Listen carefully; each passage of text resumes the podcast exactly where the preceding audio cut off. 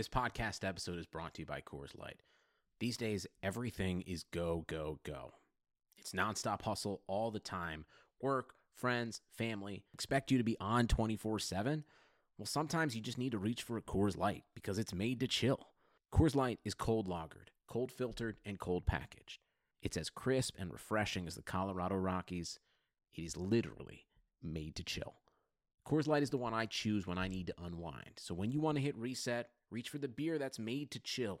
Get Coors Light in the new look delivered straight to your door with Drizly or Instacart. Celebrate responsibly. Coors Brewing Company, Golden, Colorado. Support for this podcast comes from US Bank. US Bank wants to know how you reward yourself because they have cards that make every day more rewarding. Are you a points order, cashback guru, low intro APR lover? With US Bank, it's up to you because they have the cards to fit your lifestyle. So earn more whether you're shopping at a gas station or grocery store, even while planning a staycation. Learn more at usbank.com slash credit card. U.S. Bank credit cards are issued by U.S. Bank National Association ND. Some restrictions may apply. Member FDIC.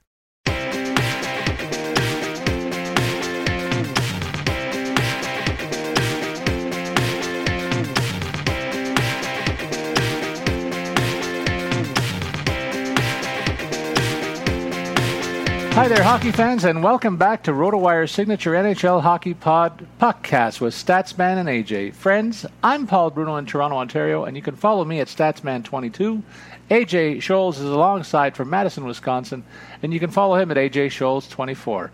Well, partner, we had our first big trade of the 2019-20 season, and it involved Taylor Hall, who was sat out the last couple of games. I was beginning to wonder how many games this guy was going to miss before it got solved, but it did last night.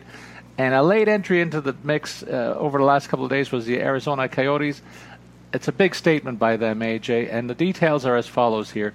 Arizona gets Hall, and they get a, a prospect, Blake Spears, who was a center a third round pick in 2015, and now a low scoring center in the AHL. So I'm just thinking, just got a bit of a throw in there. On the New Jersey side, it's really complicated. They get half of the remaining cap hit for this season for Taylor Hall's contract is $3 million uh, on their books, and they receive conditional first uh, round picks and third round picks. Now, the way it works, as I understand it, is the first rounder, the first first rounder, is lottery, lottery protected for the top three spots in the in the draft. Uh, should they fall that low, that's not going to happen. Uh, so, so it's likely going to be deferred to the 2021 draft. And the third round pick is conditional as well. If if he resigns with them or they win around, it becomes a second. If they resign and win around, it becomes a first. So there's a couple of conditions the way it can go there. Plus, they got three prospects. An interesting one for me is Nick Merkley, formerly a Team Canada junior, and he was drafted in 2015 in the first round. He's got 16 points in 26 AHL games this year. Kevin Bahl is one of the highest prospects in the Arizona organization, a defenseman who's 19 years old, a second round pick in 2018. He has 20 points in 20, 28 OHL games this year. And Nate Schnarr, a third round pick in 2017, has nine points in 22 AHL games. Like I said, AJ, this is a big statement by the Coyotes, who've always seemed to be on the outside looking in, but they're having a terrific season, and they're adding a big piece early in the campaign that he will have enough an impact on the rest of the season for them. Uh, they have a chance to uh, also talk with Hall's representation between now and the end of the season, and both sides have said there's no guarantee that he'll be re signed, but they will explore that possibility. What are your thoughts on this whole deal? Well, first of all, I, I like both sides of the deal. Um, I think it works out well. The you know there was long speculation. It's only uh, one year left on this deal, so New Jersey retaining half that hit, I, I think expanded the pool of teams that were available, uh, almost doubled it. Um, I think because you're only looking at taking on three million instead of six, so good good move by them. Uh, my most intriguing kind of of all the prospects moving either way, Speers, Bahl, Schnarr uh, et cetera, is uh, in fact uh, Nate, uh, Nate Schnarr. I think what's intriguing about him is you look at his OHL seasons, first two years, 30 point guy in, in 50 games each of those years. Not really that impressive, right? But his last year in the OHL puts up 102 uh, in 65 games. Kind of comes out of nowhere. Now he's got, as you said, Paul, nine points in 22 games in the AHL. I, it's promising but it's more in line with a player who was a 30 point producer in the OHL, not a guy who was a 100 point producer. So, uh, what intrigues me there is the, the ceiling seems really high for him. The floor could also be, uh, you know, pretty low. So, uh, I, I, like him in, in that sense of the picks, I, I, like what they've done there. I don't see how they re-sign Taylor Hall. If I'm being perfectly honest here, you look at Arizona's cap situation. Yeah, it looks fine this year, but Clayton Keller, let's not forget, goes from being about a $900,000 player this year on his ELC to a $7.15 million player next year. So I, I, think to make it work, they'd have to move somebody out here. Um, whether they want to do that or not, I mean, you, certainly consider it if you can keep Taylor Hall, but the cap situation is not there right now. So I, I would be surprised if they could make it work and get him signed. Um, but stranger things have happened. So we can talk more about Arizona when we when we get there. Uh, but before we kick off the rest of the show, I'll just remind our listeners that throughout the week, if you have questions about your lineups, fantasy hockey or just hockey in general, you can tweet at us and we'll try and answer those. You can follow me at AJ Scholz24 and you can follow Paul the Statsman at Statsman22. All right, let's begin our tour of the 31 teams and the latest roster news there. AJ, the Anaheim Ducks, they're sitting there with a 14, 15, and 4 record. They were 2 and 1 last week. John Gibson continues to give them a chance every night, though. He's on a pretty nice, consistent stretch where he's allowed three goals or less in the last seven starts that he's been responsible for. Up in front of him, Rickard Rakell is on a bit of a heater with three goals and three assists in his last six games played as left winger on the second line. Ondrej Case is back in a top six role, but he only has two assists in his last eight games, so I think that position is a bit in jeopardy. Cam Fowler has been the top scoring defenseman here uh, for the season, but he's been really cool of late in terms of not reaching the score sheet. Only one assist in his last seven games played. Adam Henrique, similar struggles offensively up front. Only one goal and six assists in his last 18 games played. They need much more from a second line center. Otherwise, there's a lot of pressure on Ryan Getzlaf to carry the load here. What are your thoughts on Anaheim? Well, the one player I really like right now is uh, Jakob Silfverberg. He's uh, on a four-point uh, or four-game point streak right now. Two goals, two assists over that stretch. Two of those points coming on the power play as well. So really, uh, kind of powering them through uh, in these last five games over this last week. I think that could be enough to maybe get them to move up to the top line. Now, I certainly understand if they don't want to break up that second group if they feel like it's working well. Um, but I think it he's at least an argument should be made and, and the thought should be at least looked at about moving him up over Ondrej Case, who, as you mentioned, has struggled lately and is currently stuck in that eight game goal drought. Uh, up next, we look at the Coyotes. Of course, they're going to have a bit of a different look with Taylor Hall sliding in there into a first line role with Dvorak at center and Phil Kessel. I guess that juices Dvorak's uh, uh, appeal in, in DFS, I would think, significantly. I understand Hall, Hall is going to suit up for their next game tonight in fact. And uh, in other news around this team, Jeff Chychrun, uh, is, his ownership was up 4% uh, last week to 50% for the defenseman. He has six, 17 shots on goal in his last seven games played. and He's more, playing more high leverage minutes. That means power play time, folks. And uh, I might take a look at him now that they've added Hall to the mix. That makes that power play more appealing to me and more interesting. Clayton Keller has enjoyed a very nice run of late of 10 points in his last 12 games, finally looking like a guy who was a leading contributor to their offense the last year. Uh, big concern here for me is Derek Stepan's numbers have been in decline now for a second straight season as a second line center. AJ, this guy's only got eight, 11 points in 35 games played. They expect much more from him, and maybe the rejigging of an offense here, the top two lines can help that. Uh, uh, in other news around Team Canada World Juniors, they got a big boost with Barrett Hayton joining them, so he'll be lost to the Coyotes for the better part of the next three or four weeks. And uh, on defense, Jason Demers has missed the last three games with a knee injury, but could be back later this week.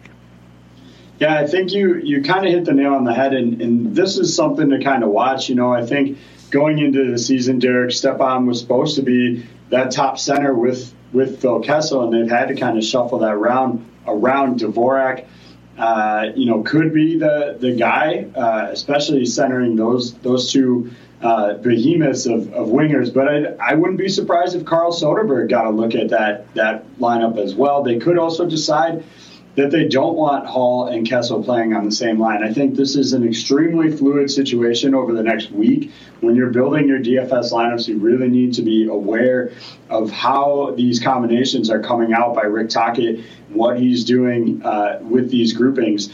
But for now, yeah, I think you're absolutely right. If they go Hall, Dvorak, Kessel on that top line, uh, you would be pretty foolish not to at least consider putting Christian Dvorak in your DFS lineups the Boston Bruins, uh, they went one and three last week. That was their worst week of the season uh, on a week-to-week basis. Obviously, uh, David Krejci's ownership five percent drop to eighty percent because largely because Patrice Bergeron's back in the lineup. So Krejci finds himself back in the center role in the second unit for now as far as Bergeron's concerned, he's hit the ice running, two goals and one assist in four games played since his return after missing nine of the last 11 starts for the Bruins.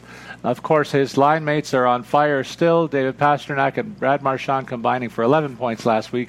Nobody's figured out how to stop these guys, but it's the rest of the team that kind of worries me a little bit. And symptomatic of that is Charlie Coyle cooling off with a six game pointless streak uh, on the books right now. And I was a little bit surprised to note that Charlie McAvoy has really struggled offensively. He hasn't got a goal yet this year, but uh, only 12 assists on the season. However, there is a bit of a an uptick of late. He's got five assists in his last seven games played, so maybe uh, the Bruins will have a second uh, contributor from the back end to help out Torey Krug, who is the power play quarterback of a record here. Well, I think what you've pointed out here, you know, the, the top end heaviness of this lineup is why Boston's name keeps coming up as a possible landing spot for Ilya Kovalchuk. Now, whether the Boston Bruins are actually interested in that, I have not heard any indication that they are, but the speculation has been that this would be a convenient landing spot for him. And I can certainly see why you would look at that. After that top line, Krejci DeBrusk certainly can contribute, but it really, in my opinion, thins out from there in terms of consistent uh, producing scores. And AJ, we move to the Buffalo Sabres, one of the hottest teams in hockey right now. They're sitting there with a 2 0 1 record last week, 16 11 and 7 overall. They have a big game tonight in Toronto here. And uh, their leader, Jack Eichel, continues on uh, to be the hottest stick in the league right now. Five goals, one assist in his last three games played. Nobody seems to be able to stop this guy. Uh, and Olofsson, his rookie winger, uh, is uh, along for the ride and producing regularly. Two goals, two assists last week, and he's one of the leading scorers among the rookie scoring leaders.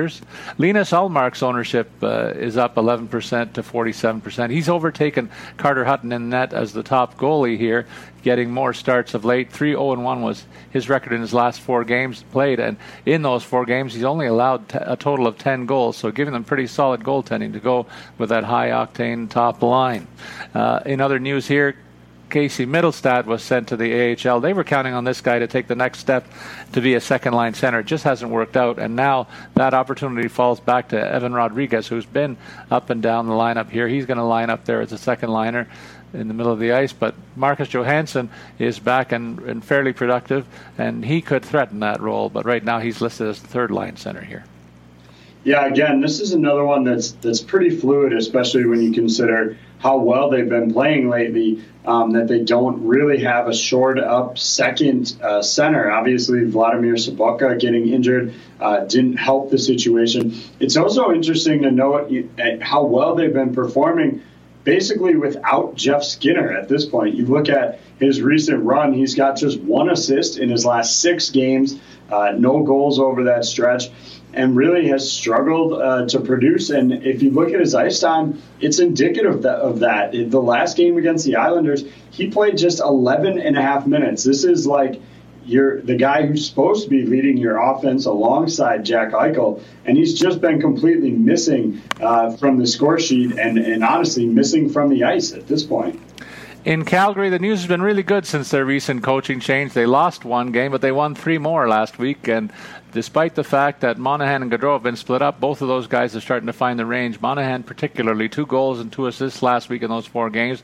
Michael Frolik, three goals and one assist in limited ice time. I look for him to move up the roster if he continues that productivity because he's only getting like 11, 12 minutes a game. In the Nets, David Rittich has become the clear number one goalie, starting 10 of the last 12. He's been 6 3 and 1 in the, in the decisions. They're allowing a total of 28 goals, so pretty steady goaltending from him. And after a brief offensive spark from Milan Lucic with three goals and one assist over a four-game span, he's been blanked again in the last two games played. I really don't have a lot of faith in the big man to be a consistent scorer, AJ. So uh, I'm I'm going to fade him in DFS uh, unless I see another uh, scoring outburst from him. Well, another guy that I would consider kind of fading right now is, Mark uh, Giordano. You know, his his numbers last year had a, a career best season. Only time he's like even close to approach that mark was, you know, he had 74 last year. His next highest is 56. And I think it's starting to show that last year was the exception, not the rule. He only has four goals this season. Yes, three points in the last four games, but hasn't scored a goal in his last 17 outings. Uh, and so, really, at, this point, I think he can still hit 10 goals uh, on the year, but 15 is probably a stretch. And I think you're going to see him back closer to a 40 to 50 point producer. So if you bought high on him uh, in your drafts this year, you're certainly uh, not uh, not too happy about that. Well, the Carolina Hurricanes have to be happy with their team's lot. They were 2 0 1 last week. They're now sitting with a 20 11 2 record overall, AJ. And a big reason for that of late is James Reimer's hot streak 4 0 1 in his last five starts, two shutouts, only seven goals against. So he's a must start in DFS the way he's going right now. And another guy who's kind of come out of nowhere is Warren Foegele, two goals and one assist, uh, plugged in at the top on the top line at right wing it might be worth a look in, uh, in if you're fitting in big salaries. This guy should be a low price that uh, if he stays there could be productive. One guy who's been productive all year for them, Dougie Hamilton on the great on the defense, is second only to the Caps Carlson in scoring. He picked up another three points last week, but sadly he's the runner-up by a long, by a wide margin in that Norris conversation, as we've talked repeatedly about that. Nino Nino Niederreiter has two points in his last four games, but disappointing with only 13 points in 33 games played. There's a ton of skill in this guy, but he just doesn't even seem to put it together for long stretches. So I'm fading him. Uh, unless I see different. For Ryan Dzingel. This guy came over uh, from a couple of other teams uh, where he's been productive, but only six goals and 12 assists year to date. A disappointing campaign for the former Ottawa Senator, Columbus Blue Jacket. Jordan Staal trying to get similarly trying to get on track after a poor start. He may be waking up, folks. He's, he's been getting top six minutes, and he's picked up three points in his last five games despite only 10 points in 33 games played. There's a big disparity here in what's gone on of late and what's gone on in the season. Uh, again, he needs to show me for an extended stretch before I have a little more faith in him. Well, and the other concern with with Staal is that all three of those points that you mentioned have been helpers. He's stuck in a 14 game goal drought right now. Uh, and so, really, the, the production's not there, which is a little surprising when you consider that he's been playing uh, with Andrei Svechnikov on the top line. Svechnikov is having a solid season, uh, you know, uh, 30, uh, 34 points. Uh, in 33 games. So I, I, guess I don't really understand how that happens. How do you have a guy that's at a point per game pace playing with another guy who's having a terrible offensive season? Uh, you know, power play comes into the factor there as well. But I think what this team needs more than anything right now is to get Erik Haula back in the lineup to kind of bolster that uh, center depth. It sounds like he's getting close. Uh, he is traveling with the team right now. No indication. Uh, you know, the, the, coach Rob Brind'Amour told uh, told reporters the other day, it might be soon. It might not be. So a real ringing uh, you know, clarity on that situation. But he's at least traveling with the team, which is a good step in the direction uh, to get into the lineup. I doubt he'll jump into the top line right away, but at least gives them depth and options, and he can kind of work his way into maybe getting a look with Svechnikov on that top group. And the Chicago Blackhawks, they're uh, going south quickly, AJ. They're one and three. They're having trouble keeping pace with the rest of the teams in their division. And uh, uh, Calvin DeHaan is the latest to join a lengthy injury list. He's out with a shoulder hurt. But uh, some of the veterans here are trying to keep things afloat. Jonathan Toews, a goal and five helpers. Brandon Saad, three goals last week as a right wing on the top line, and Patrick Kane chipping in offensively as usual. Four goals for him. He's been on a, an extended hot streak here after a bit of a slump uh, to start his season. He's one of the top scorers in hockey over the last month and a half. Alex DeBrincat, left winger on the third line, has three goals and two assists in his last seven games played, but missed practice on Monday. You wonder about his status for an upcoming game. Uh, we haven't seen anything on my end yet in terms of that news. And Kirby Dach, uh, I'm, look, I'm not happy with the way things are being handled with him. AJ, I'll say that he's gone 13 games without a point. Now playing third line minutes at the center role. He might have been better served to go back to junior for another year. Yeah, I you know I, I certainly can see the argument there for that, but at some point you know you got to just throw uh, you know throw the kid into the fire and, and you know or throw him into the deep end rather and, and see if he can swim. So uh, I I don't hate the move. Uh, obviously, if things aren't you know continue to go south, maybe you consider uh, a stint in the minors just to get a few games down there, similar to what they're doing with Mittelstadt right now. But overall, I, I do think long term he's probably better suited to be playing where he is and just having to adjust uh, to the NHL, you know, speed. It's going to take a little bit. He gets to be around guys like Toews and Kane, and you know, kind of figure out uh, how to be an NHL player. And so I, I do think it was the right choice. Um, but a stint in the minors at this point may not hurt to kind of get his confidence boosted and get him scoring again. The the big game of the night on Monday was a tilt between Colorado and St. Louis, AJ, and Colorado came out on the wrong end of that, a 5 2 decision. Uh, Grubauer was in the nets for them. Uh, Kadri took a, uh, a knee on a Friday night. There was some doubt whether he'd play in the game, but apparently he scored a goal, so he was healthy enough to do that. And Joonas Donskoi also took a high hit on Friday, but also played last night. So two of their top six forward avoid, avoid avoiding injury there is good news for them. Other news around this team. Graves, uh, defenseman that I've noted, uh, is playing very, very well. Up, his ownership is up 16% to 56%. Behind Girard, he's one of the the other offensive pieces from the back end that should contribute as long as that high octane offense is producing in front of him. And we haven't talked about Valeri Nichushkin too much, AJ. His ownership is up 8% to 13%. He went through a 90 game stretch where he hadn't scored, but he's really ticking and bopping of late, so it might be worth a look in the low end of the DFS rosters that we're trying to put together on a weekly basis. Frank, who's in the Nets, his ownership is up 6% to 34%, but he's dealing with a bit of an illness right now, so you got to check the goaltending to see if Grubauer is in net or Francouz. Grubauer, as I said, got the start last night. Other guys who've seen an ownership uptick are Calvert and Cole, but they're more defensive specialists, so uh, really the high octane offense, you got to look at the big names here to, to carry the flag for the uh, Avalanche right now. Well, I think we haven't been talking about Nichushkin because I didn't want to say that and uh, get roasted for botching names from time to time. But um, no, I, I kid. I, I, I, agree. I think he's just kind of flown under the radar a little bit. Uh, the Ryan Graves uptick, I, I can certainly understand what people are thinking, especially with Cale Makar out.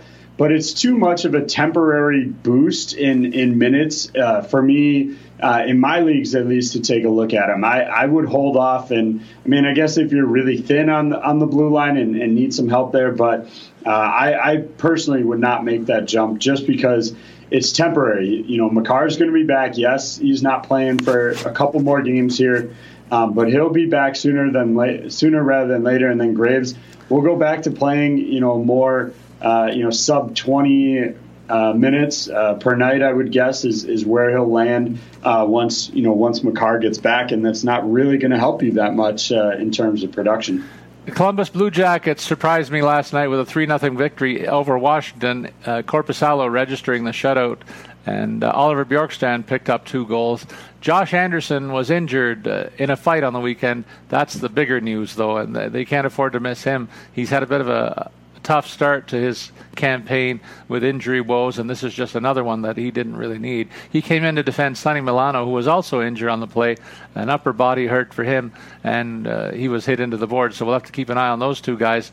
Uh, that's a third of their top six if they're sidelined. One other guy who has bypassed the injury ward, f- f- but and been productive is Gustav Nyquist. He's been productive in the last tw- 10 games as left wing on the top line, but still uh, well off the last season of 60 points that he produced. So I need to see more from him before I have any faith there. Korpisalo, as I mentioned, receded for the shutout, and it just extends a very good string for him. He's now got nine games under his belt where he's allowed a total of 16 goals against. He's given the, the, team a chance to win every night with that level of goaltending. And Eric Robinson will get a look at left wing on the top, second line after three assists in his first three games played with limited minutes. I'm looking forward to seeing what this guy does with more. Yeah, absolutely. I mean, you look uh, so far, things have, have worked out really well. Uh, for Eric Robinson, I think he's an, an intriguing uh, DFS option just because he's going to have a pretty low salary, uh, but has performed, uh, you know, in the, you know, performed well in the role that he's been given so far. Uh, Kevin Stenlund is another name that I'm kind of intrigued by. 16 points in, in 26 games this season, but uh, obviously, if he's limited to a fourth line role, uh, his minutes will be down, so it'll be hard for him to maybe uh, show that scoring touch at the NHL level. Meanwhile, Robinson projects to play on the second line with Dubois, and, and uh, uh, so that gives him a little bit more of a, of a boost, honestly. And I see that he scored last night too, so he's making my early prediction look very good. The Dallas Stars played last night. They lost two to one in a home tilt versus Edmonton. I wouldn't have bet big money that they would lose a low-scoring game to the Oilers. That's that's one thing that uh, I'll say right up front. Tyler Seguin with the lone goal for the homestanding Stars. Heiskanen on defense has emerged as a top two-way defenseman. Uh, got some offensive upside. Seven goals, 14 assists, and a plus nine on the year. Compare that with John Klingberg, the guy who was expected to carry the load offensively. He's only got nine points and team worst minus nine on his ledger. Uh, Tyler Seguin, even with that goal last night, is well off his career scoring po- pace. Now only got five points in his last 10 games overall. The big line, however, has been reunited, but even Benn and Radulov have struggled though the Russian right winger has six points in his last four games played before last night. Both Bishop and Khudobin are giving this team sub 2.3 goals against averages, so they don't need much offense to succeed here, but they're having trouble finding it. I think they need to do something in terms of, of adding some help here because, you know, you mentioned Benn Seguin, Radulov, I'll throw Pavelski in there.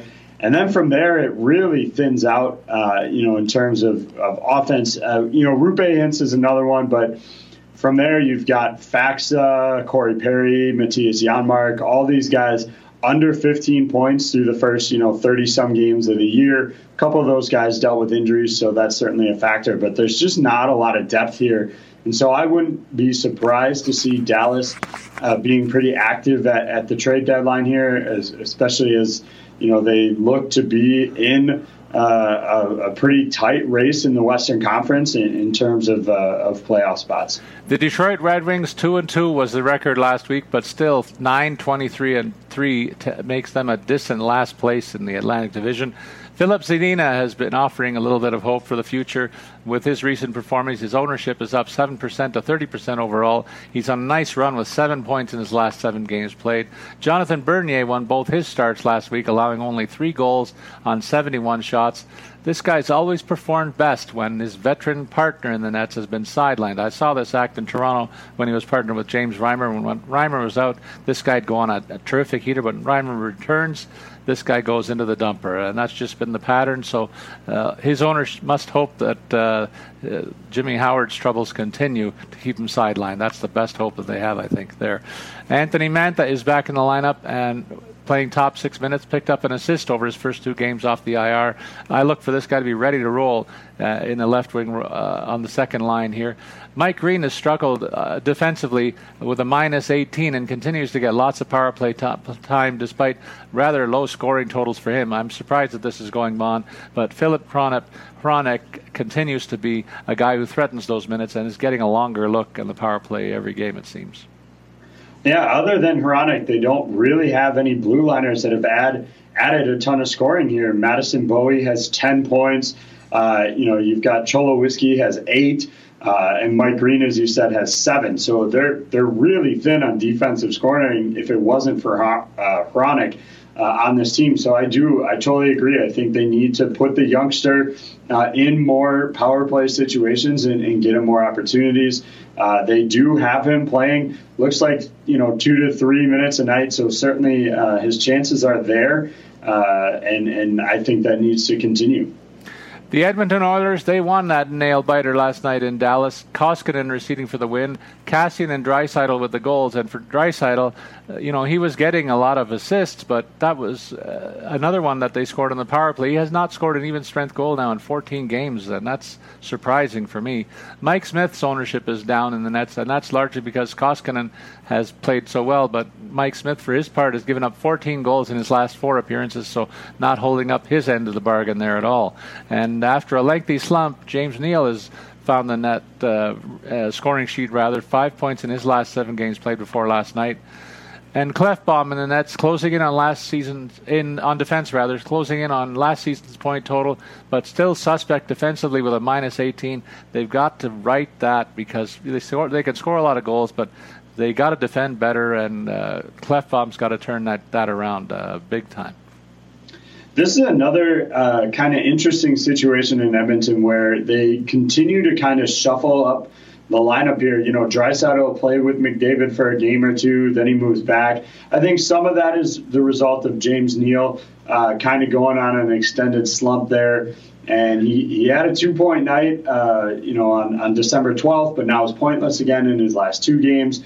Uh, and so I think, you know, they're trying all kinds of different combinations. You'll have guys that one night, you know, jo- uh, Joakim Nygard uh, played with McDavid last night on the top line, but I think a couple nights before was a healthy scratch. So it really, um, they're they're kind of throwing everything at the wall to see what sticks, and I don't think they've landed on anything yet. Fortunately for them, they've been able to just rely on the fact that McDavid and Draisaitl will put up points regardless of where you put them, mostly on the power play, and, and just go from there.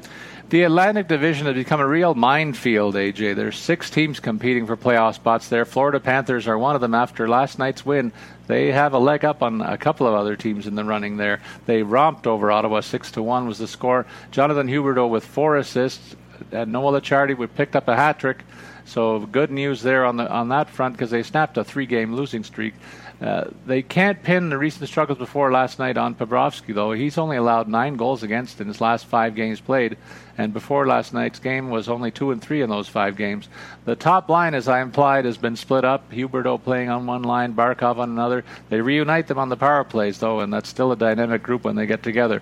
Watch for the likes of Vatrano on the left wing on the top line and Vinny Trocheck to see if they respond as uh, Trocheck retains the second line center role, but he gets to play with Huberdeau a little bit more to see if they respond. Both have been subpar year to date, and that's really the motivation behind this move. They got to get more than three pieces scoring here out front. Mike Hoffman, Hoffman is one guy that's continued to do his part. This guy's been robbed of, of top line opportunities for the last two stops in his career, but continues to score. He's got five points in his last five games played before last night, even though he's slotted in as thir- a third line winger here. Yeah, that was the most surprising thing to me about their kind of uh, roster shuffle here is that they didn't move Hoffman up uh, into a bigger role. I mean, for, for my money, I, would rather have Hoffman on the top line uh, instead of Frank Vatrano. Uh, Brett Connolly, I think, is fine in, in, in that role. Um, but I, I, was definitely surprised to see they didn't move him in, into a position to to play with one of those guys. But I guess you know if it's if it's not broke, don't fix it. So I guess they think if you know if he's working in that third line role with with the guys he has there, why you know why make a change? The Los Angeles Kings went uh, 3 0 1 last week, one of their best weeks of the season, obviously. Tyler Toffoli, a big reason why, playing like he did a couple of years ago, to the tune of three goals and four assists in four games played as the right winger on the second line and playing power play minutes too. Kyle Clifford moved up to the to uh, a top six role, producing a two shots on goal rate over uh, an extended period of time. Only one goal to show for it, but I like the physical style this guy play, has played with in his last five games, registering a lot of hits and causing people to give uh, his line mates a little more space than they were accustomed to. Jonathan Quick continues to do his part in the Nets, two, two, and one uh, in his last five decisions, allowing only 10 goals in that stretch. Matt Roy uh, a second string, a second uh, pairing defenseman has produced a surprising goal and four assists in his last five games played, showing flashes of uh, this upside in the AHL and in his history. So it's not come out of left field, and it's certainly something that Drew Doughty is hoping will continue to take some pressure off him. And as you mentioned, Ilya Kovalchuk has been given his outright release. It's just going to be a matter now of can he find another job in the NHL. Off what he's done in LA, I think that's a difficult proposition. Yeah, I would agree. I don't think it's going to be uh, necessarily the easiest sell, but considering he got paid a $2.65 million roster bonus on uh, on Sunday, I don't think he uh, is going to be demanding a huge price tag, which could make teams give him a look. I mean, if you're if you're Boston and you don't have depth scoring, and you can bring this guy in on like a million dollar for the you know the one year one million dollar deal and you're paying him you know about half of that uh, why not right? Like why not at least consider it? Uh, and then that's a chance for him to maybe go and, and prove that he still got something and that it was you know the problem was in la not with him. So we'll be it'll be interesting to see, but I don't think he's necessarily you know look he, by by getting waived he gave up 4.5 or you know 4 point million dollars next year. So he's really not clearly not concerned too much about about the the finances at this point. So uh, a modest deal uh, I think could maybe get some teams intrigued. Yeah, but he still have to show a heck of a lot more than he's done. I don't know if I'd take the risk. We'll see what happens there. Uh, Minnesota Wild, they were two one and one. They continue to surprise me. AJ, that's what team I was a team I thought would be a bottom feeder in the league, but on the strength of their defense, I think they're surviving. And speaking of that defense, Carson Soucy, his ownership is uh, up after a nice start uh, string rather of six points in his last seven games played. He's played with solid veteran Jonas Brodin on a very good two-way defense pairing, because Brodin is, is has a penchant for getting the score sheet as well. Devan Dubnyk behind them uh, is uh, back with the team after dealing with issues on the health front uh, for his wife that are ongoing, sadly, but hopefully it has a happy ending there. But at least he's returned to the club and ready to participate uh, Eric Staal, Jordan's brother, five goals, one assist, is, is back to the level that we've expected of him in, in the last couple of years. I was con- concerned that he was maybe fading into the late stages of a very good career with a very poor season, but turned it around of late. And on defense, Ryan Suter, five assists in his last few games, uh, last couple of weeks, too.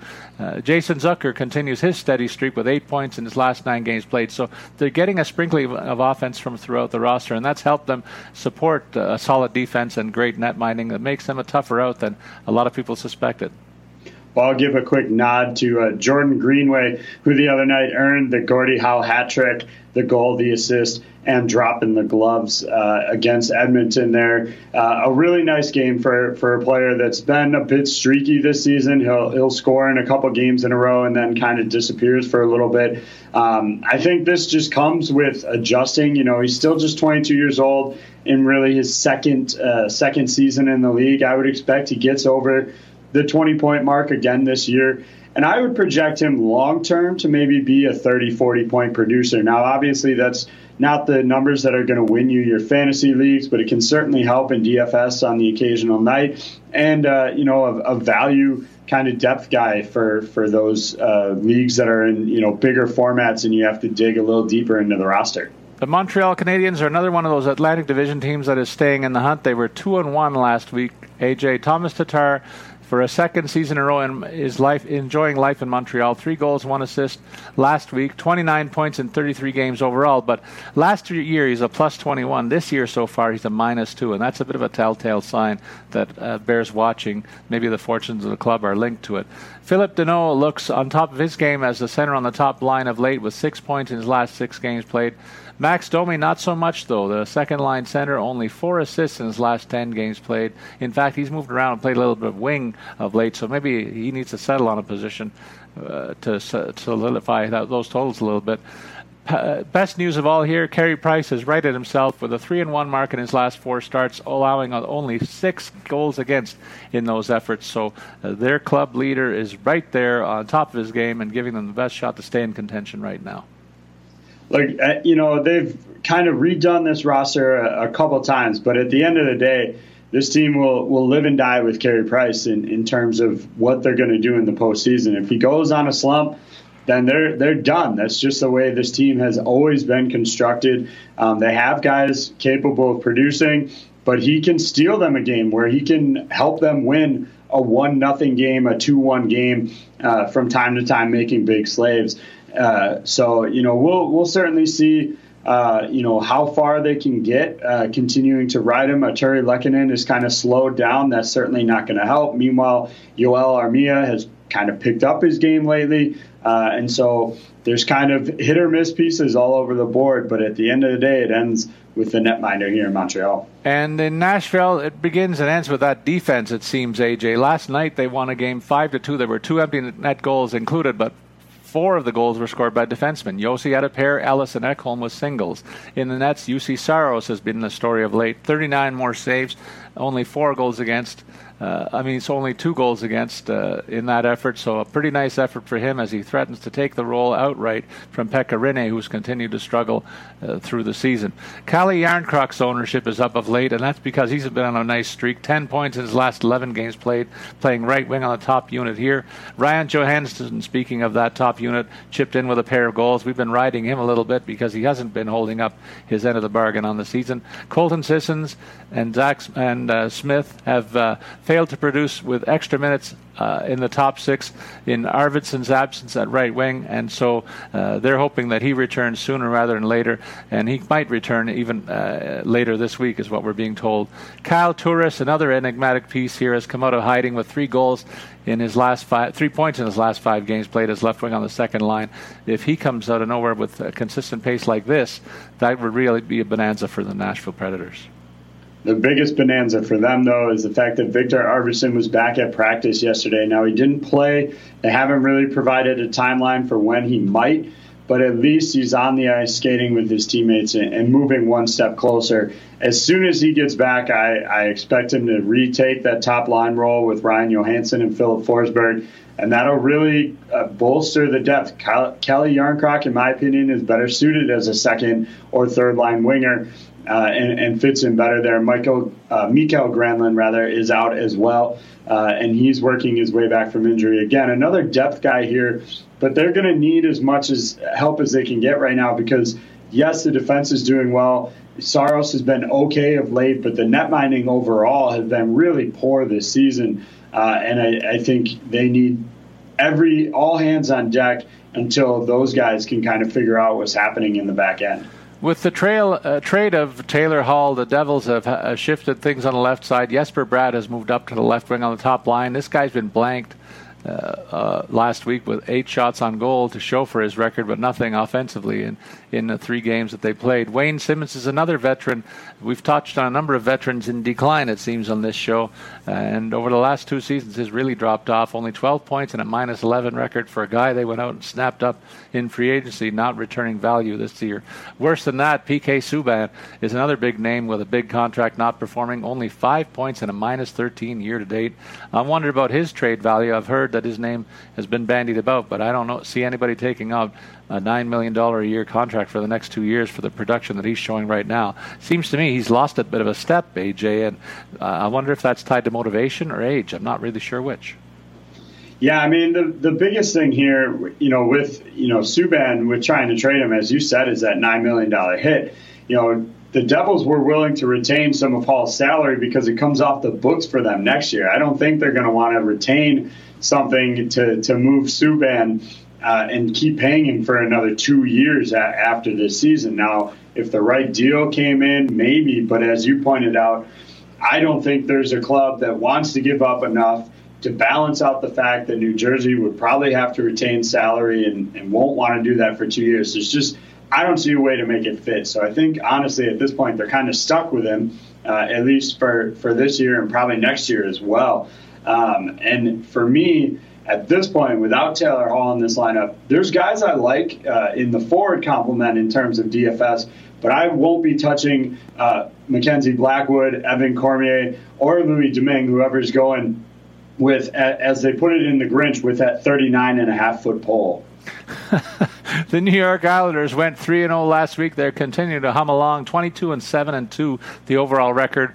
But there's been some downs to go with all those team wide ups. Derek Brassard, the ownership is dropping to, to a low of 14% on the season. He's got an eight game scoreless streak now as a center on the third line. We've seen him play top six minutes at times, but uh, his consistency is just not there, and that's cost him jobs in other cities. So we've seen that act before. Michael Dal Colle is a youngster who's trying to find his way here. Scored a goal last week, but also uh, was injured with an upper body hurt on Saturday. So it'll be it'll uh, be a interesting to see if he can retain a, a bit of a role here with Richard slumping. Dal Colle is a candidate to move up here. I would suggest Josh Bailey is a guy who is uh, solidified a top six role a long time ago. One goal and two assists last week. Now has eight points in his last eight games played as a right winger on the top line, and he's got a strong DFS play right now the way he's going. Similar for Brock Nelson at center on the second line here. Five points in his last five games played. This is a team that flies below the radar with some of their offensive pieces, despite the great record. So those are two names that I want to watch for. I'm also intrigued that Jordan Eberle has picked up his pace. A goal and three helpers last week, but he's got to fight his way into top six roles right now. He's uh, listed as a third line right wing. I'm really intrigued to see whether or not at the end of the season we have two netminders that each started 41 games. at this point, it's a real possibility. They continue to flip them uh, starts. Now, the appearances will be off a little bit overall. You know, a number of games played. Uh, Varlamov came in uh, in relief in a, a, couple contests, including a weird one where he only logged like 39 seconds of ice time. But for starts, it has consistently been all season long, every other game, which uh, to that end probably means our next game we're going to see Thomas Greiss back in the nets. That's despite Varlamov winning his last four games. But again, if something's working, why change it up? I know Varlamov is playing well, but Thomas Greiss's numbers aren't bad. They're still winning games, and maybe Varlamov's playing so well because he's playing every other night. So I, this is a situation where, for now, you can almost kind of trust to know which netminder is going to go because they've been doing the every other, and just kind of track that along and, and make sure you're using the right guy every night in uh, on Broadway, they lost five to two last night. The score was not indicative of how tight this game was. There were a couple of empty net goals involved. Panarin and Kreider scoring the goals. Georgiev, Georgiev rather, allowed the three uh, when he was on the ice before the goalie pull. His ownership is up four percent. He was four and one in his last five starts before last night's game, allowing a total of seven goals against with two shutouts. So he's had the lion's share of the net because Henrik Lundqvist has cooled off in his last four starts, allowing 12 goals against and going 0-2 and 2. Pavel Buchnevich's ownership is down 5% to 55% on the year. That's largely because he's been pointless in his last eight games played, somehow holding on to a right wing role on the top line. I think that's a very tenuous grip of late. Artemi Panarin with the goal last night now has six goals and one assist in his last couple of weeks. Mika Zibanejad four goals against four goals on his record uh, over the last week to carry the offense, but a uh, bit of a touchy issue is Kaapo Kakko zero goals in his last 14 games played. You make it 15 now, and uh, they have to wonder about the rookie and how they're handling him uh, going forward. Yeah, I mean that's that's a really intriguing situation to watch. I, I don't think there's a scenario now. I probably would have said this for Casey Mittelstadt at the start of the year as well, but I don't see a scenario where they can send uh, Kaapo down. It just doesn't make sense uh, to me to to move him to the minors uh, uh in in this situation. Another kind of intriguing thing that that we've been watching here locally in Madison, Wisconsin, is the emergence of Adam Fox. The reason I say that's important here is because I think this will allow the Rangers to leave K'Andre Miller, their uh, their first overall or first round pick in 2018, at the University of Wisconsin. You see where I tied that in, Paul. nice. We're also going to get a look at Miller uh, and three other Badgers as Team USA heads to the World Juniors. So I'm uh, I'll be watching that one closely and hoping for a USA win over Canada in that one. Oh boy, are we going to put a loonie on that maybe? we might have to. I think we're gonna. All right. The Ottawa Senators lost six to one last night, and uh, that goes against the ledger, but 2 0 1 was their record last week. Nilsson allowing the six pack, uh, only made 25 saves. Anisimov, the lone goal. I had hoped that he would participate in the offense now that he's back in the lineup, and he gave, gave him a bit of a boost, but nowhere near enough on last night anyway. Anthony Duclair is a guy who's been on fire, though, for this team. He was the most added player in fantasy. His ownership uh, spiked by a 34% rate to 66 overall. He has eight goals and one assist in his last six games played now. Craig Anderson in the Nets is out, and that's why Nilsson has been handling the load. Before last night, only 10 goals against in his last four games played. He's got a, a tight grip on the number one role, in my opinion, even despite last night's uh, bit of a meltdown. Dylan DeMelo broke his finger, and that hurts the club defensively. He's going to be lost for three to four weeks. Not a big offensive upside there, but he's a big part of the defensive structure. Brady Tkachuk, uh, I, I love this guy. He's got a high shots on goal rate of late. 31 uh, in his last eight games played. Only five points to show for it. I say only. This guy looks to me like a point per game player when he gets everything all lined up. And I say uh, keep an eye on Anisimov. He's starting to chip in now with four points in his last six games played, listed as the second line center here. Yeah, for DFS kind of stacking value, I really like this second line here of Duclair, Anisimov, and Tyler Ennis. And, and I know Ennis's numbers maybe aren't as high as some of the other, you know, the other guys on that line. But you look at his last couple of games; he's got two points in the last three. One of those came on the power play. So really, this to me is, you know, depending on the matchup. I'm not necessarily going to stack them against the best teams in the league, but depending on matchup, I think it's worth considering that second line stack. The Philadelphia Flyers were 0 3 last week, and they've been rocked by the fact that Oskar Lindblom is the most dropped player in fantasy. But more important than that, he's dealing with a cancer diagnosis, and we all wish him uh, the very best outcome possible here. And I hope that it's been caught early. Uh, shocking uh, bit of news out of Philadelphia last week.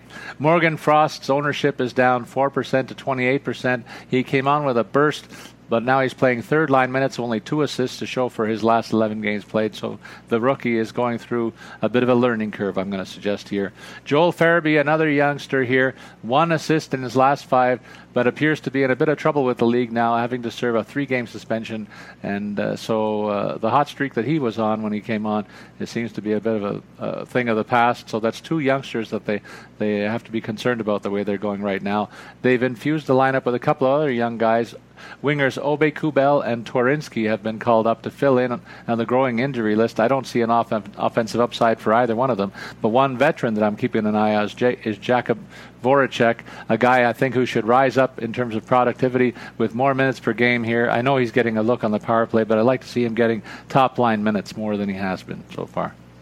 So I actually like those two guys. I, I favor Twarynski a little bit but the fact that they're projected to play on a second line with Kevin Hayes, to me, uh, makes them a decent, you know, low cost uh, kind of DFS plug, if you will. So uh, what I'm talking about is you sometimes want to build your lineup with with high price guys. Well, then you need to use maybe some of those 3,000 point guys. And the the ideal, you know, lineup to use them in, I think, is those those GPP contests, the big you know prize contest for you uh, in, in a 50-50 or, or a multiplier maybe not so much but for these guys you throw in a $3000 guy he's going to be low owned uh, if you get the right spot the right guy potentially gives you that edge and you were able to build your lineup with a bunch of bigger names so Twarynski to me is the better of the two but I could certainly uh, argue for and see or understand taking a look at either one of those two call ups because they're playing on the second line with Kevin Hayes.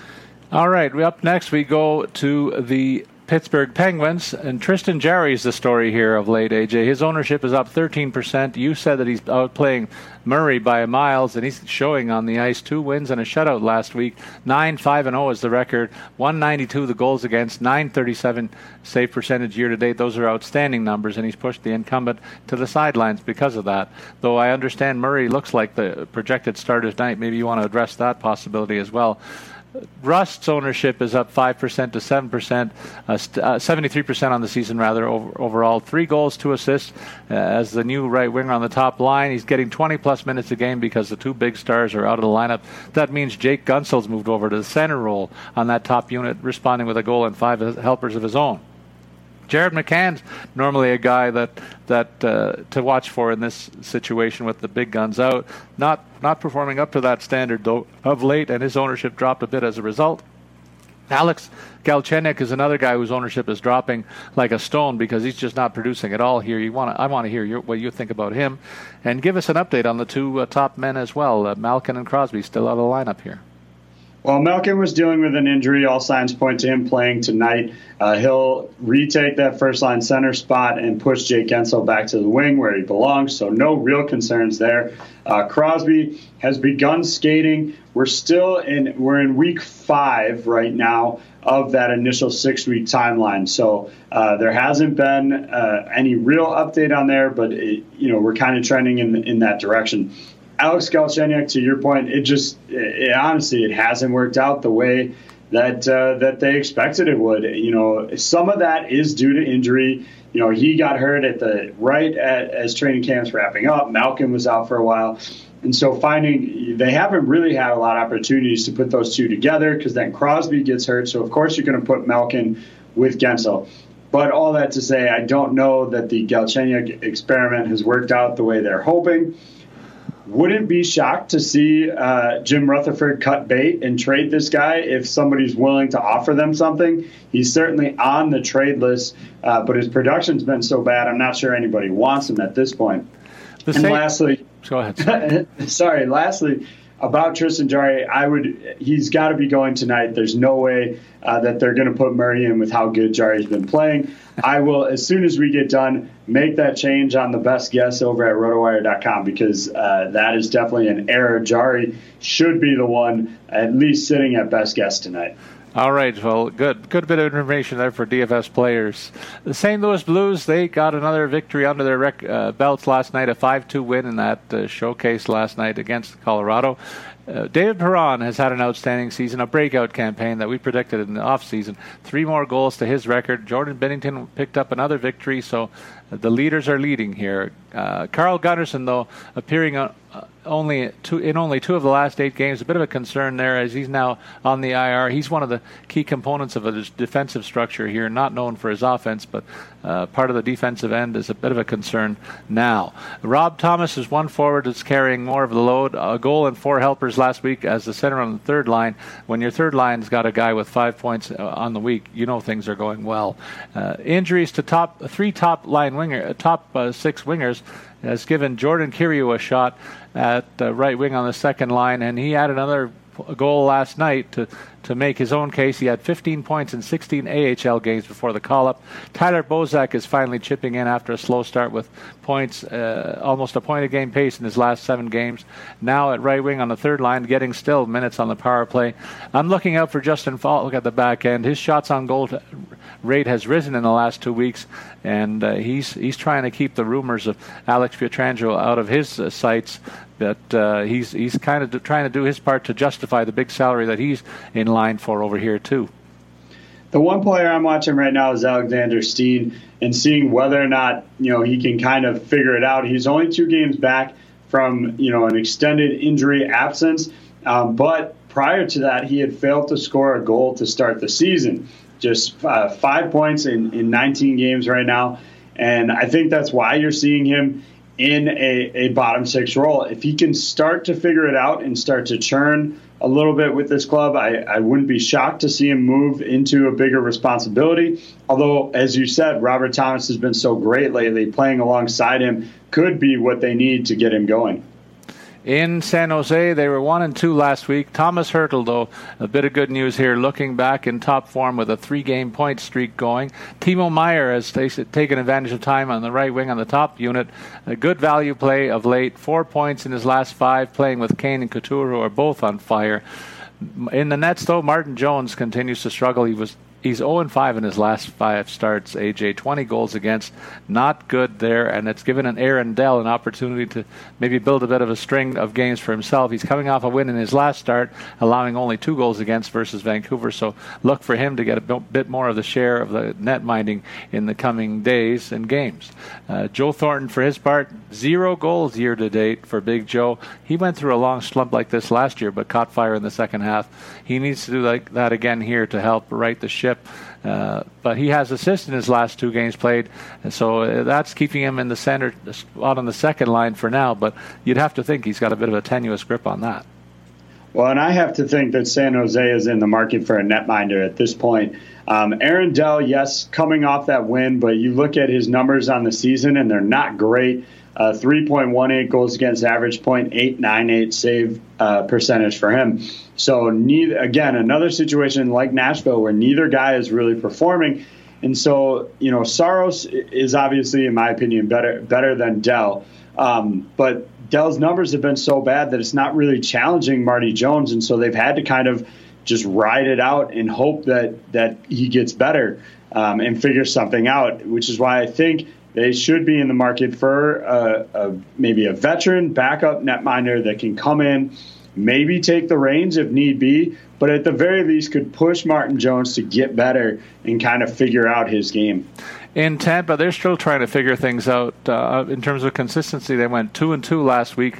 A team with this much talent just should be a lot higher in the standings than they are. It's lucky for them that they have a few games in hand on some of the other teams in the Atlantic, so maybe they have time to make that deficit up. Alex Killorn's ownership is up, in fact, 12% uh, to 56 overall. He's been doing his part with a goal and three assists last week, uh, solidifying the second unit playing left wing there. Ondrej Palat, though, is going the other way. A six game pointless streak has his uh, top line left wing role in jeopardy. You might see a flip flop there between those two guys. Yanni Gourde uh, could be a challenger for that role, but he's goalless in his last 10 games, only two assists to show for it. So they really need help on the left wing, and that's what I'm trying to tell you. Tyler Johnson missed four games with an upper body injury, but may play tonight and might help that situation a little bit. Steve Stamkos, the captain, though, is doing his bit to keep the offense afloat. Four goals on his ledger for the last week as well. I think uh, the biggest concern uh, coming out of the weekend was that Nikita Kucherov injury. Sounds like it's not going to be too serious. I think he, I would classify him as doubtful tonight based on Coach Jon Cooper's comments yesterday, although he hasn't been officially ruled out. On the flip side, sounds like they're going to get Tyler Johnson back, and he uh, projects to be that top line right winger, uh, assuming Kucherov doesn't play, which makes him a high end uh, DFS option, in my opinion. The Maple Leafs look to have uh, a big game on their ledger tonight against Buffalo, and they go into it with Tyson Barrie uh, apparently a go after nursing a bit of a tender ankle after blocking a shot on Saturday. So that's good news. And more good news from the infirmary. Trevor Moore has been on the IR for about a month, and he should rejoin the lineup tonight. That means uh, Pontus Aberg has been demoted back to the AHL. Uh, one of the two big lines is on fire. John Tavares, three goals and two assists. Mitch Marner, two goals and three assists. Their success is tied dramatically and directly to the fact that Zach Hyman is back and doing a lot of the heavy lifting, despite he, the fact he doesn't make it to the score sheet on a regular basis. But he's a, been a huge contributor for this club.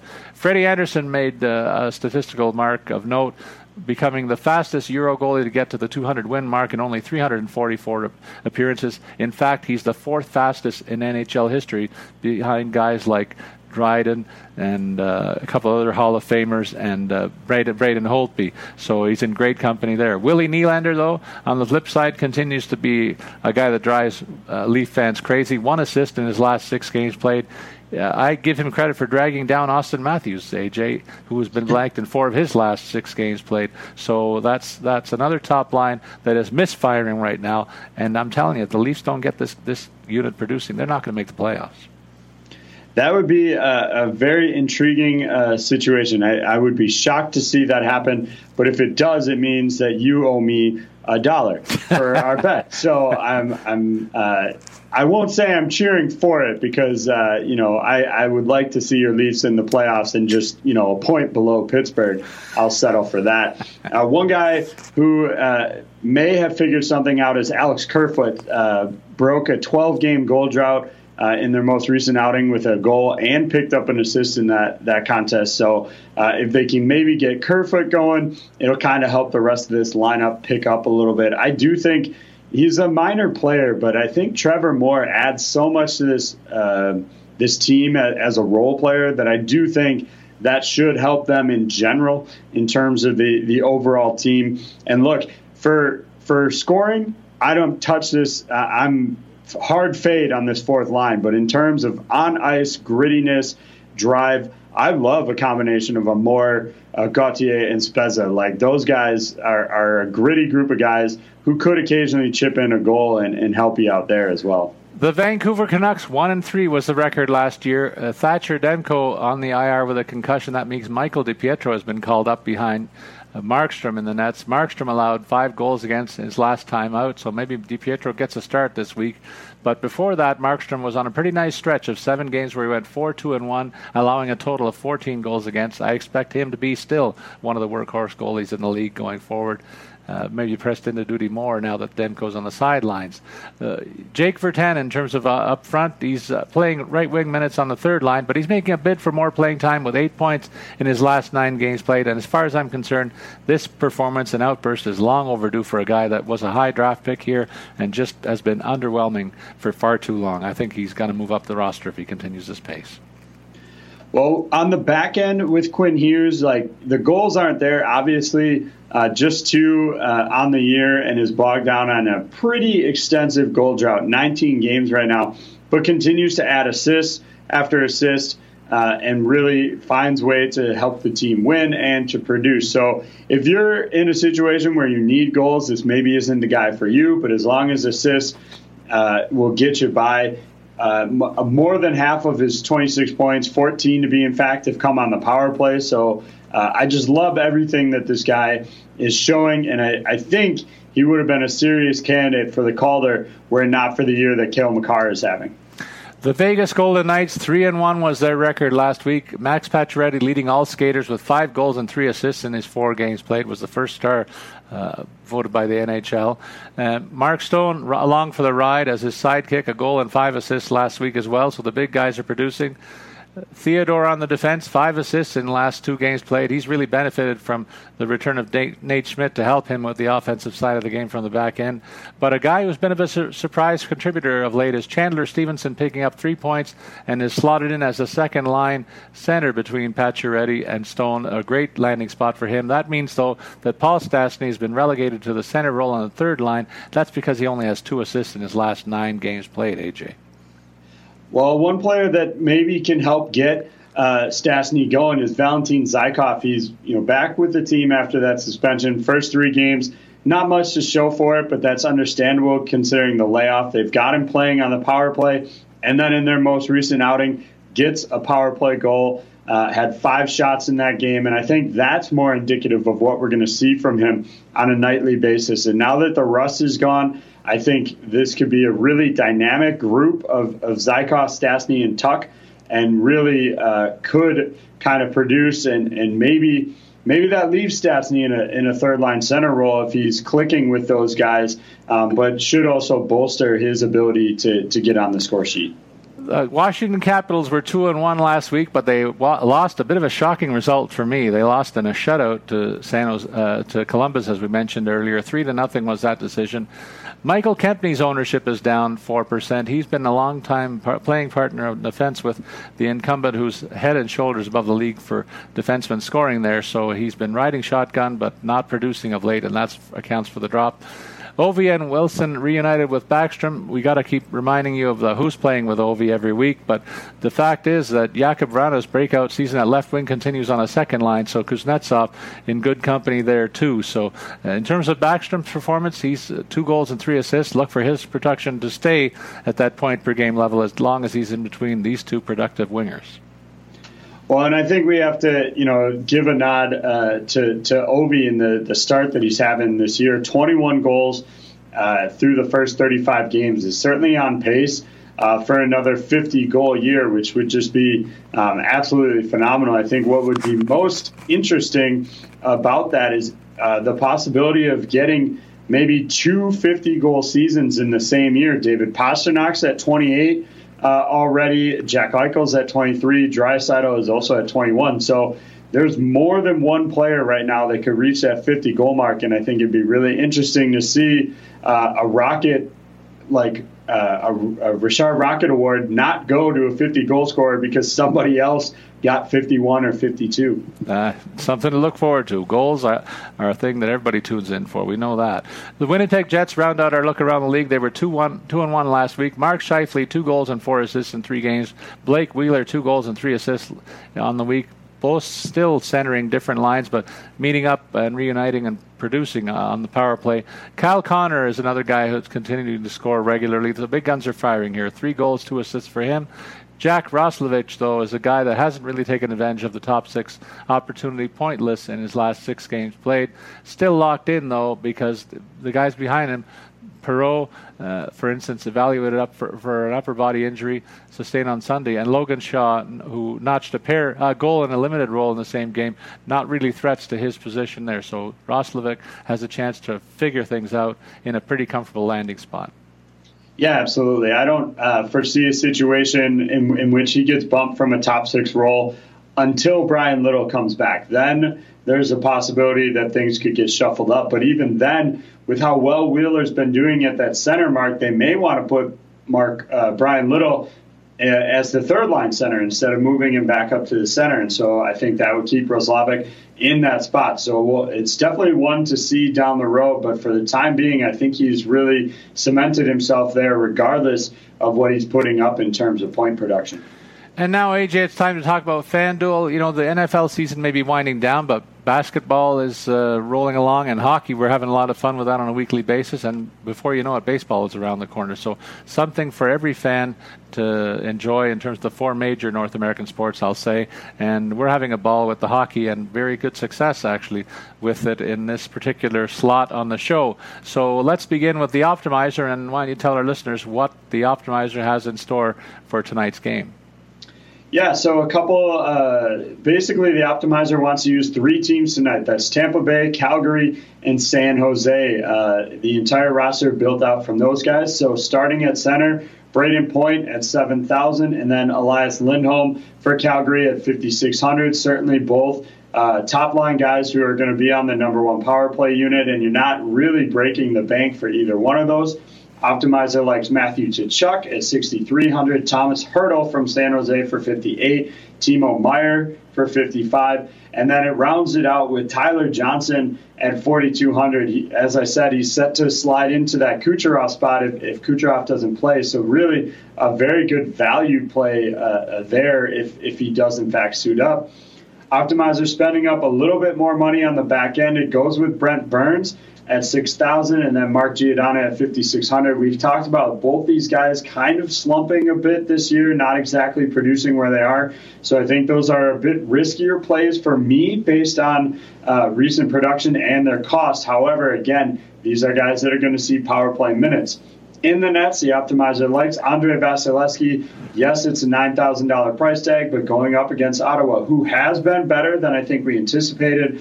But uh, in all, uh, on paper, this should be a decently easy win for Tampa Bay tonight. And don't forget, Ottawa's coming in off the second of a back to back, and they got shellacked last night in uh, Miami by the Panthers. My lineup uh, is going to be uh, based on a couple of pairings up front, uh, and and then I sprinkle in a couple of high end op- options who are low price on the back end, and then uh, maybe not such a big surprise in the nets. So I'll begin with Blake Wheeler, seven thousand dollars. Carolina coming into the peg against him. He's averaged twelve point eight nine points per game. Elias Lindholm is a guy that I like from the optimizer list. I plug him in against your Penguins tonight. The Calgary Flames have been a very tough out at home and only one loss under their current new head coach. So I like that possibility against an undermanned Pittsburgh team, even if Malkin comes back missing their captain. Uh, still a good opportunity from the home side. Steven Stamkos, I told everybody he's been on a bit of a roll. It continues tonight against Ottawa, and he's in there as my first winger of choice. His uh, price tag is $8,600, so I spent up to get him. I pair him with his line mate Alex Killorn, who's been on a nice streak, and despite that, he's still only 5100 bucks. He's producing at 12 and a half points a game in FanDuel points. So I like that pick. Matthew Tkachuk is a guy who's the heart and soul of the Calgary Flames, and he's going to be a guy that pairs with Lindholm on a very effective unit. $6,300, a bit of a low price tag for him, I find. And uh, Nikolaj Ehlers will work with Wheeler, and his price tag is very low at $5,300. I like his price tag against the incoming Carolina Hurricanes. Winnipeg always tough at home themselves. On defense, I went away from the teams that I stacked kind of on the offensive side. Nate Schmidt has been very productive on a regular basis, averaging 11 points in FanDuel play. 4,200 is the price tag against Minnesota. And then Quinn Hughes, you talk very eloquently about, about him. Only $4,300 the price tag. I guess that has more to do with the no goals for, but he's been productive in terms of the the uh, rest of the the stats sheet, and so I like the fact that he could be productive tonight against Montreal Canadiens. He's averaged 10.44 points per game in FanDuel play. And in the Nets, I'm looking for a low-scoring game as the LA Kings come into Boston, but I'm looking for Boston to come out on the winning side, and that's why I didn't stack offensively, but I did take Tuukka Rask in the Nets for $8,500. AJ, what does your team look like? Well, I, am with you on Boston tonight, except I'm expecting goals from them. And so for me, uh, I went first line stack uh, uh, for Boston, all in 8,200 uh, for Bergeron, 89 uh, for Pastrnak, and 82 for Marchand. So I've got the whole whole group there. So from there, I got to save a little a little bit of cash. So I mentioned Christian Dvorak. 4,400 tonight on FanDuel, uh, slotted in to play with Hall and Kessel if that changes, I might make a different decision with with my other center here and, and, figure something else out. But for now, that's just too good of an assignment to pass up on. I talked about the reasons for why I like Twarynski, so I'll use him at just three thousand tonight. I'm going to go with your boy Kapanen for 4,300. I think that's a, a, he's still on that second line. Yes, there's been some slumping there, as you highlighted, but I think it's a good opportunity to produce against Buffalo. On the blue line, I, I stuck with a couple of just consistent guys who, you know, Seth Jones for 5,000. He's been slumping a little bit lately, but overall, he's just a consistent producer. Same with Josh Morrissey, who's actually been picking it up, and he comes in at only 4,500, so pretty much a steal there. And then uh, I round out my full four player Boston stack by also using Tuukka Rask. If it ends up being Halak tonight, uh, I have no qualms about that. I'll just flip it uh, to Halak if, if, for some reason that uh, changes. All right, AJ, that wraps up uh, this episode of podcast. I want to wish you and your family a very Merry Christmas and all our listeners as well. Our next episode we schedule will be December 31st. We're taking New Year's Eve off and the Christmas week off, and hope that you guys all get a, uh, good gifts under your trees at Christmas time and uh, celebrate with family because it's a very important time of the year that way in, in our household and, and AJ's, I'm sure. Please remember to send your comments or questions on Twitter. Follow me, Paul Bruno, at Statsman22, and you can follow AJ at AJ Scholz24. As always, we invite you to listen into podcasts to get our tips to stay ahead of the competition in your fantasy hockey planning and research. So long, everybody, and Merry Christmas to all.